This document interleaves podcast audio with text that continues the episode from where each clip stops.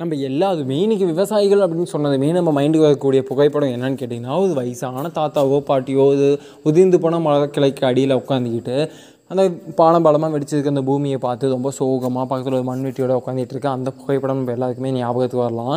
ஆனால் அதுதான் உண்மையான நிலைமையான்னு கேட்டால் மேபி இருக்கலாம். பட் நம்ம எல்லாருக்குமே ஒரு டவுட் வரும். என்ன தான் இந்தியா வந்து விவசாயிகள் வந்து கஷ்டப்படுறாங்க கஷ்டப்படுறாங்க நம்ம பேசிக்கிட்டு இருந்தாலுமே இந்தியா வந்து இந்திய விவசாயம் அதாவது இந்திய மக்கள் தொகையில் ஒரு மோர் தென் ஃபிஃப்டி பர்சன்ட்டுக்கு கிட்டத்தட்ட ஃபிஃப்டி பர்சன்ட் வந்து அக்ரிகல்ச்சர் டேரெக்டாகவோ இன்டெரக்டாவோ டிபெண்ட் பண்ணி தான் இருந்துகிட்ருக்கோம் அப்படி இருந்தாலுமே இவ்வளோ மோசமான நிலைமையில் நம்ம விவசாயிகள் இருக்காங்களா அப்படிங்கிற கேள்வி வந்து நம்ம எல்லாருக்குமே இருக்க தான் செய்யுது.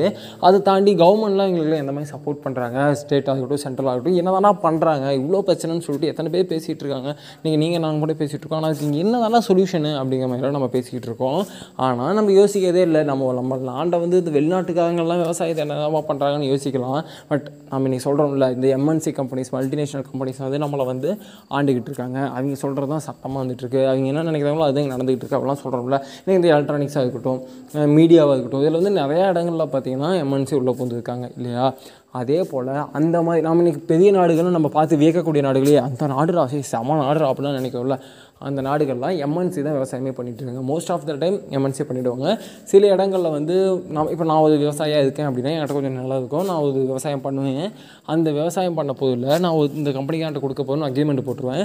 அந்த அக்ரிமெண்ட் போடும்போது நான் என்ன எடுத்து சொல்கிறேனோ அதே ரேட்டுக்கு அவன் எடுத்துப்பான் அதே போல் அவன் கேட்ட அந்த அக்ரிமெண்ட்டில் இருக்க குவான்டிட்டி நான் கொடுக்கணும். ஓகேவா இதுதான் லாஜிக்கலாக இங்கே நடந்துகிட்ருக்க ஒரு விஷயம். அவன் அதுக்கு மேற்கொண்டு அதை எடுத்துகிட்டு ப்ராடக்டாக மாற்றி கொண்டு போய்கிட்டே இருப்பான். இவ்வளோ தான் லாஜிக் ஆனால் இதில் சில சிக்கல்கள் இருக்க தான் செய்யும். இன்றைக்கி அதே சிஸ்டமை இந்தியாவில் கொண்டு வரணும்னு சொல்லிட்டு பல பேர் முயற்சி பண்ணிகிட்டு இருக்காங்க. அது நல்லதா கெட்டதாக அது ப்ராக்டிக்கலாக வந்தால் தான் தெரியும்.